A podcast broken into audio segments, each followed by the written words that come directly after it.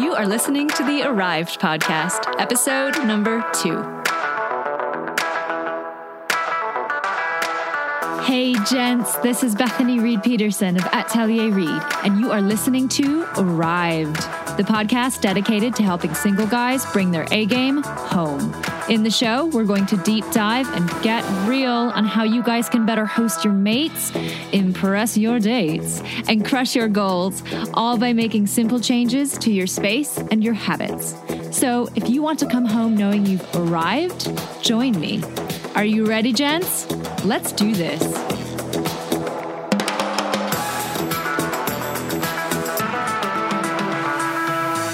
Hey, gents, welcome to episode two.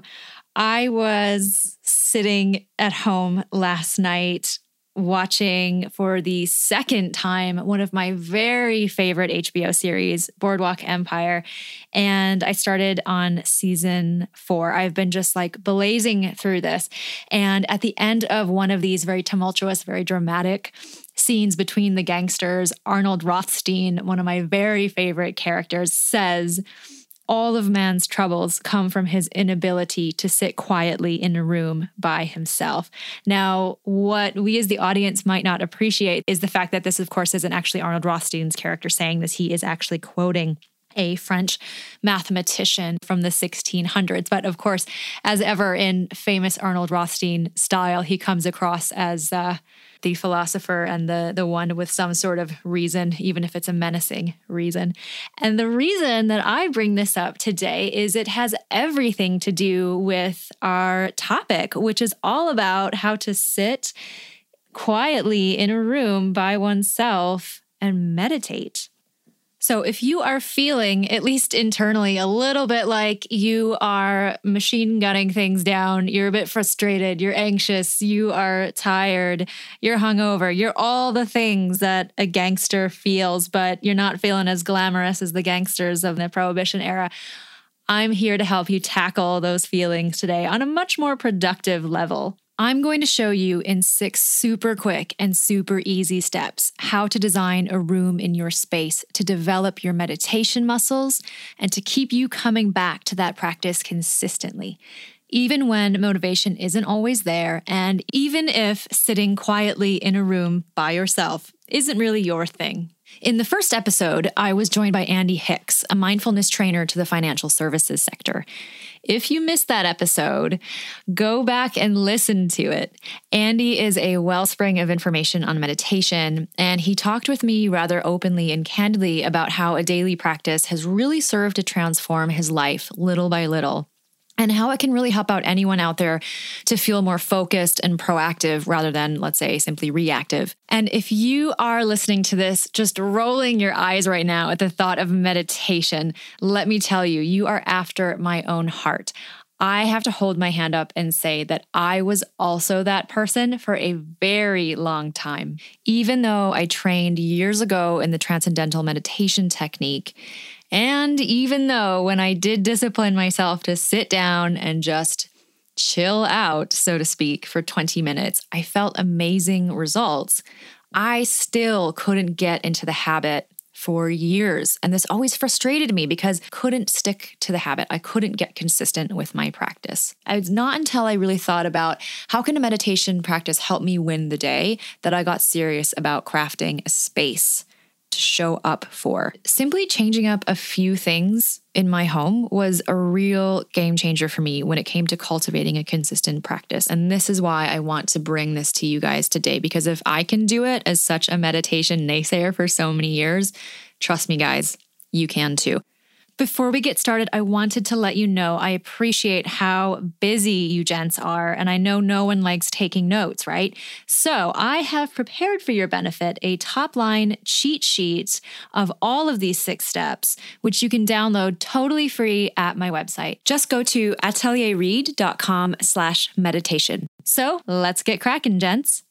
The first thing we need to do here to cultivate such a practice in our home is to actually carve out a designated space to meditate. Just as it makes sense to carve out a dedicated space to house your home office, for example, you must also carve out a designated space for a successful meditation practice. Like pretty much all things with the body, whether that's, you know, eating well or sleeping enough or exercising daily, consistency is key. Make it that much easier on yourself to actually show up for your practice by taking the cognitive fatigue out of it. And by that, I mean simply don't reinvent the wheel every session. Trying to decipher a new place each day to meditate will only mean you won't wind up doing it at all, as was the case for me before I got smart on this. Naturally, if you have the space and you have a large enough home, an uncluttered room of your house to dedicate to such a practice is a very obvious choice. That doesn't mean the room needs to be stark or devoid of furniture. It simply means that you probably don't want to meditate in, let's say, a very crowded room with a ton of clutter in it. It is distracting on so many levels. One thing I like to tell clients a lot of the time when I'm helping them develop a meditation space in their home is to say that an unfrequented guest room can actually be a great catch all for meditation. A guest room often works well because this is typically a space in one's home that's, shall we say, less chaotic than other areas. If you think about it, a hospitable host probably wouldn't house a guest in a messy room. So, by design, it's probably going to be a clutter free or a more kempt zone of the house, if you will.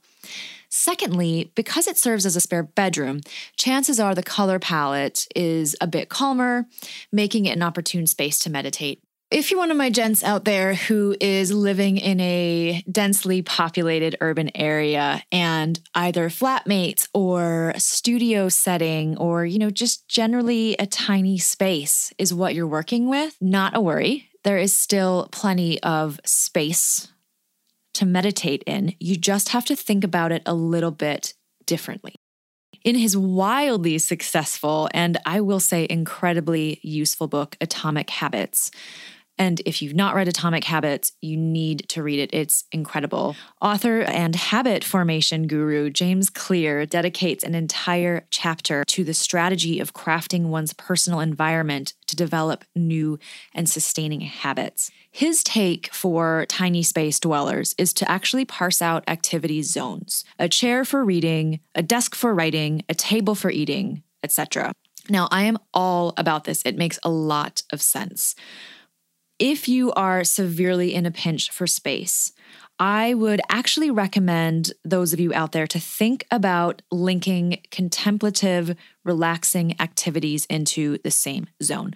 So, for example, I have a client who lives in a small studio in London and has designated a, a lounge chair that he bought recently exclusively to reading and meditating.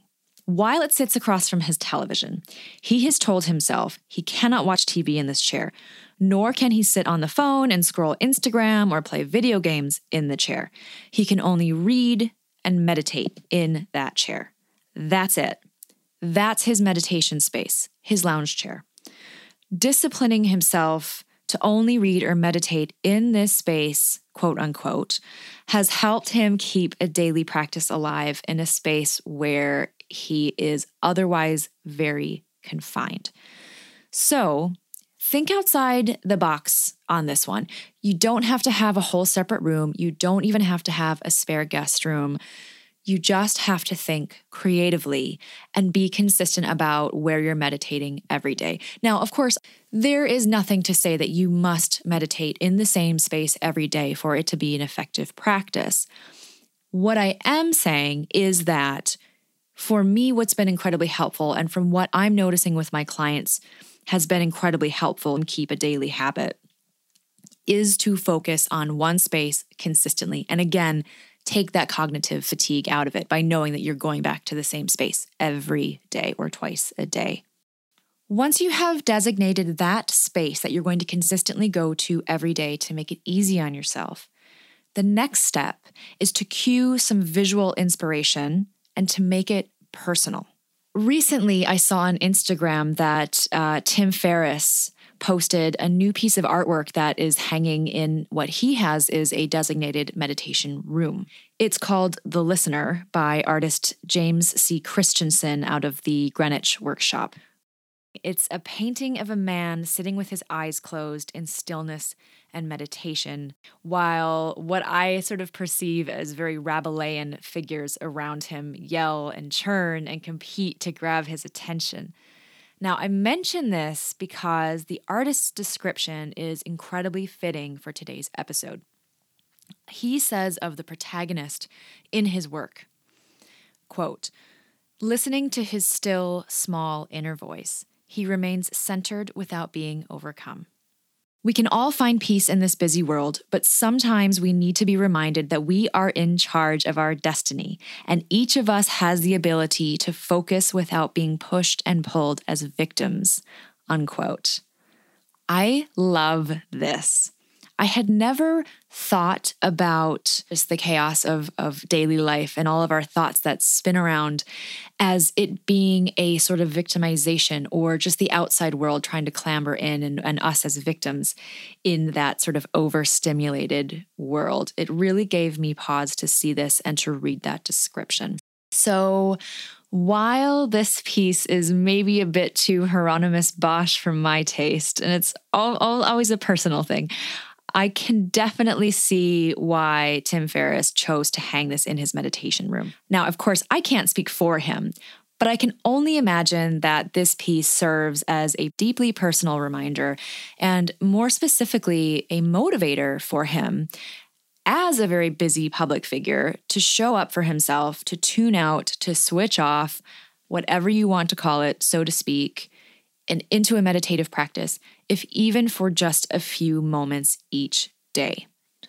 Just as a, let's say, bowl of fresh fruit on your kitchen counter acts as a visual cue to encourage healthier snacking, having a relative visual cue in your in your meditation space or or you know right by that meditation space will help you gravitate more naturally to a practice and that's incredibly important this is also an extremely personal experience.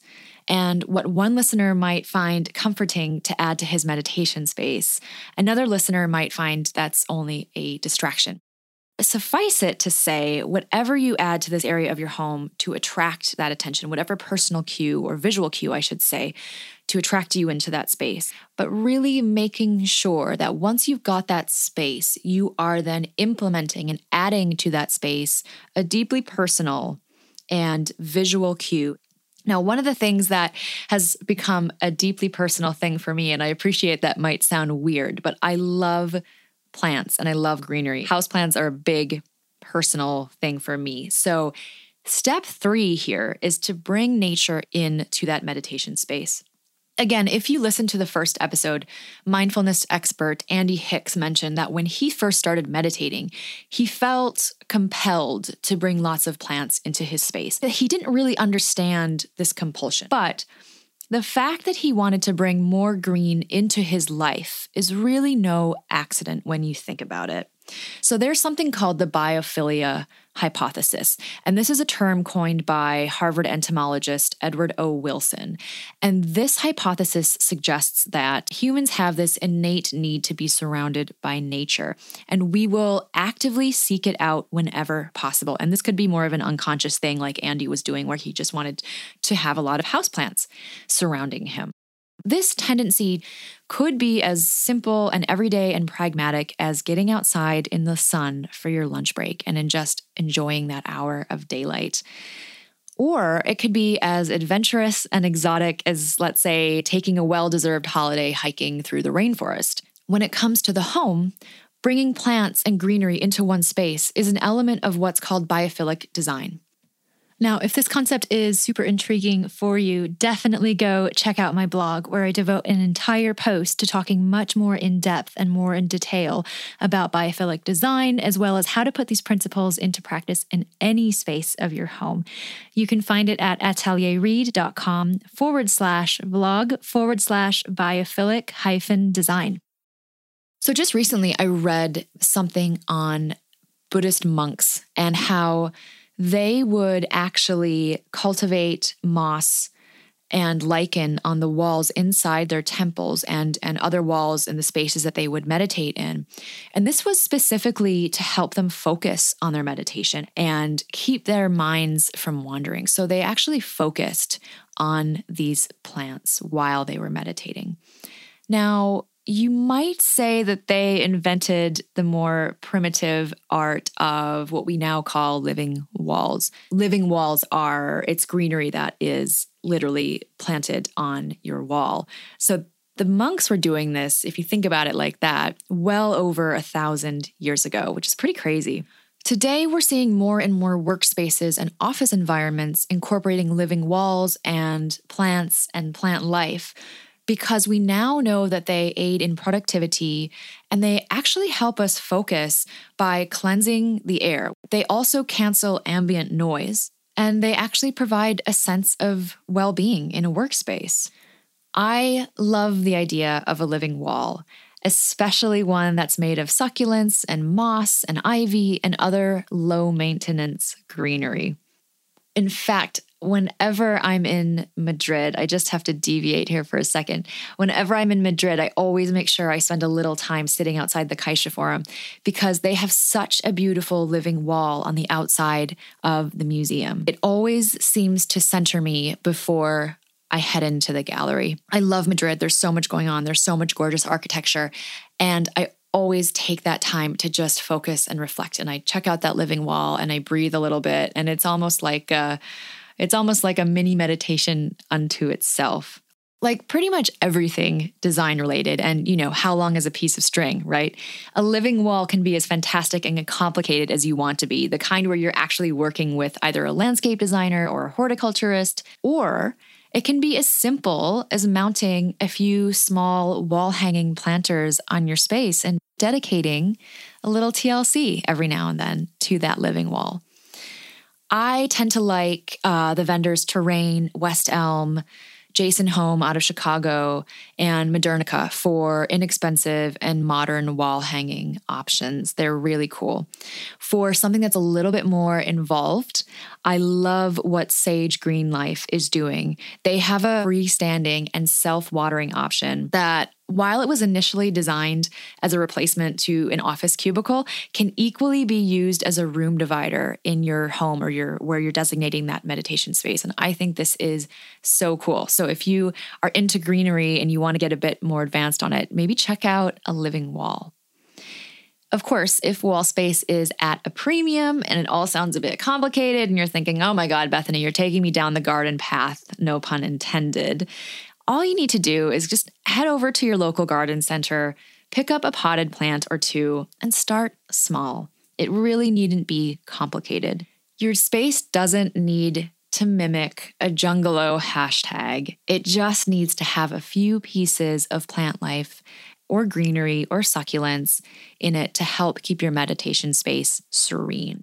A book I was gifted recently that I instantly fell in love with is called The New Plant Parent by Darryl Cheng. Unlike a lot of plant books out there, which are really just published forms of Instagram accounts. They're very beautiful, but they're not very informative. The new plant parent is actually a super practical and super step by step guide for any plant beginner out there. So if you care to get your hands dirty, so to speak, and care for your plants like I love doing, go check out that book. And I will put all of any book references or any vendor references in the show notes for you. So don't feel like you need to take notes now. You can always head over to my website and check out the show notes. So now you've got your designated space. You've got your beautiful personal object, which serves as your visual cue and reminder to get in that space and meditate. You have some plant life. Now, the fourth step is to create a ceremony. To each his own, of course. That said, I am not personally a big fan of the idea of altars or shrines or anything that really feels a bit out of place or anachronistic with the rest of your space. In fact, it's actually one of the reasons I eschewed a meditation practice for so many years in the first place. That I associated meditation with a large ceremony and an altar and it being this big, complicated deal. And it all felt a bit too sacred for me, perhaps, but definitely inaccessible somehow. Like, not only that I hadn't been initiated into some rite of passage to warrant a shrine and a practice, but also it just wasn't pragmatic enough for me. I, of course, now know that you don't need to surround yourself with any of this stuff. In fact, I know from personal experience that you can be sitting on the New York subway in the middle of rush hour and be in a very deeply engaged meditation state. That said, there is something profound and luxurious about engaging in some type of ceremony just before you meditate. Now, again, with the plant life, don't overthink this. This could be, again, as simple as turning the lights down and lighting a candle. In fact, all of my clients know how much I champion dimmer switches, dimmer switches in every room of your house, but I digress. Just as dimming the lights in your dining room sets a mood for intimate conversation around a dinner table, Lighting a candle can work much the same for setting a mood in your practice. And this is especially true when you're coming home after a frenzied day or when you've been hanging out in and around and staring at blue light all day, whether that's fluorescent office lighting or your telephone screen or your computer screen. Just the simple act and ceremony, if you will, of getting home, dimming the lights a little bit, perhaps lighting a candle, and if you so desire, setting an intention for your practice, but also in the act of that small ceremony. It's a way to slough off the day. On this, the queen of life changing magic of tidiness, the decluttering diva herself, Marie Kondo, suggests what she calls changing the air when you're feeling stuck or uncertain when you're decluttering. She cites that lighting a candle can powerfully work to get you back on track. And if you think about it, meditation is exactly that it's decluttering, but for your brain. I also love the use of candles for meditation because they're pragmatic. They come in travel sizes, they pack well in checked luggage, and they can even make the most dingy and sad of work travel hotel rooms feel a little bit more like home. My favorites at the moment are Diptyque, Le Labo, and Cire Trudon because they are so gorgeous and elegantly fragrant. And yes, it's just a coincidence that they're all French candle companies, but hey, the French know what they're doing when it comes to candle making. Importantly, it feels like I'm also offering up a present to myself every time I light a candle and meditate. But remember, any old candle will do. You don't need to go out and spend a lot of money if you don't care to. Just remember, it's not the scent that you're focusing on or the brand, it's the ceremony. Now, if you are somewhere where candles are forbidden or you simply don't like the thought of an open flame while you meditate, incense can work just as well to change the air, so to speak. I really like PF Candle Company's line of incense sticks, as well as Astier de Villatte's beautifully designed incense and packaging for all the same reasons that I mentioned. There's just such a luxury to those incense lines. I am not affiliated with any of these lines. I just love their products, and I know listeners will too. The fifth thing that you need to do to really facilitate the habit of a meditation practice is to make that meditation space beautiful in whatever respect that means to you. One of my heroes, William Morris, who was the leading designer of the British arts and crafts movement, famously stated Have nothing in your house that you do not know to be useful or believe to be beautiful. While it may seem very flowery in today's language and as flowery, in fact, as his famous wallpaper designs, the man had a point. To surround oneself with beautiful things is not only a luxury, it actually makes us feel better about our space. It makes us feel more productive. It makes us feel more organized. It makes us feel more successful. And it makes us feel like we've, you know what I'm going to say, arrived. So, this is where it gets really tricky to tell you guys exactly what to do point by point to make your space beautiful because beauty really is in the eye of the beholder. What I might find beautiful, you might not. So, what I would say here in terms of making your space beautiful to facilitate that habit for a mindfulness or a meditation practice is to think about this holistically. So, if you have a beautiful visual cue or a beautiful piece of artwork and some great greenery in there, but you have a jumble of cables and cords sitting in the corner, that is going to detract from the beauty of your space. If you have walls that have marks on them or chips or the paint's peeling or whatever, that is also potentially going to detract from the beauty of that space. So think about how can you make your space beautiful as it pertains to how do I make it a space that I am attracted to go into and what distractions is it not going to hold for me? Another really simple win here is to think about a color that you love and paint that on, let's say, you could either paint it in the entire uh, space if you if you are so bold, or you could even just paint it on one wall, or you could incorporate a simple piece of artwork that has that color in it. So think about what is a color that you find beautiful, and how can you incorporate that on the walls in paint or a piece of artwork. That's just a really simple hack to make a space a lot more beautiful, especially when we're living in flats that maybe have magnolia walls, or they're all white, or there's just a lack of color paint really is one of the most effective and cost effective ways of making your space beautiful and doing so very quickly.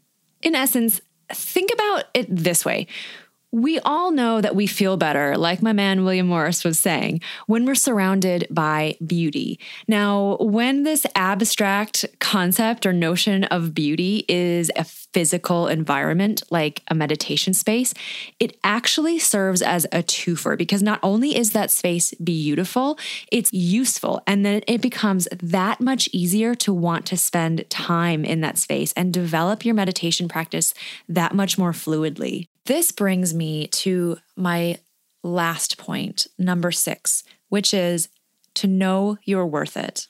I had a very hard time sticking to a practice for so many years. I finally realized because for so long I was telling myself on probably an unconscious level that meditation was too indulgent, that I was too busy to drop everything for, you know, a whole 20 minutes of my day and focus on just giving something back to myself and practicing a little bit of self care. So if this sounds like you, pay close attention.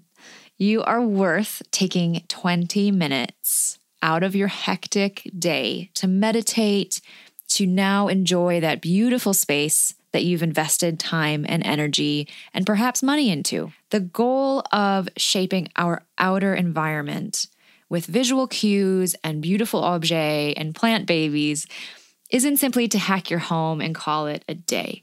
It's to hack any self doubt that might be lingering and any negative thoughts that might be hanging around and remind you that you do have the time, you have the ability, and you now have the cool, dedicated space. When you choose to meditate, what you're actually doing is choosing to win the day in whatever small capacity you can control. You're choosing to remind yourself that you're worth showing up for. And if you're showing up consistently for a meditation practice, it is amazing what you will also choose to show up for in your professional life and in your personal life. Heavy stuff, right? I promise all of these episodes won't always be so heavy. I'm, i realize I'm starting this podcast out with a lot of a lot of heavy focus. And I probably somewhere down the line will talk about coffee tables and uh, sports equipment. I don't know. But here is a recap to bring your A game home when it comes to facilitating the habit formation for your meditation space. Number one, designate a space. Do it consistently in that same space whenever possible. Get creative about that space or the zone of activity and be consistent. Number two, cue the habit with personalized visual cues. That could be artwork, it could be a sculpture, it could be anything, but make it visual and make it personal to you. Number three, get green and bring nature in. Whether you want to go big with a living wall or you want one tiny succulent from Home Depot, Either will work just as well. Just get some greenery into your space and breathe in the cleansed air. Number four, embrace the ceremony. Be a little bit luxurious. Get something into the space that makes you feel good and helps create a personal ceremony for yourself. I love candles. I love incense. I love dimming the lights. It doesn't need to be super complicated, and no altars are necessary. Number five, make it beautiful. This goes a little bit into number four. When we surround ourselves in a beautiful environment, it's so much easier to get focused and be productive on any activity. And number six, know you're worth it. Know you are worth taking out 20 minutes to dedicate to your practice for some self care, especially now that you have a super dope meditation space to practice in. Once again, if you want to download a simple and a very quick cheat sheet on these six steps, just visit my website at atelierwrede.com slash meditation. Also, if you are enjoying the Arrived podcast and you think other guys out there will too, I would love nothing more than to get your feedback and for you to please leave a review and a rating on Apple Podcasts. You can do it from your phone, it's super simple. Just search my show there, subscribe, and click write a review at the bottom in the ratings and review section. For full instructions, you can also go to my website, atelierwrede.com slash podcast slash review. I want to hear from you guys and I want you to tell me more about how I can help you come home feeling like you've arrived. Thank you so much for joining me on this episode of Arrived. If you've enjoyed listening to this podcast and your space is feeling a little more like a crash pad than a home, not to worry. I'm here for you, gents. Join me over at atelierwrede.com slash arrived to work with me one-to-one on a design action plan to help you bring your A-game home. That's A-T-E-L-I-E-R-W-R-E-D-E dot com slash arrived. So what are you waiting for? Let's do this. I'll see you next time, guys. Have a great week.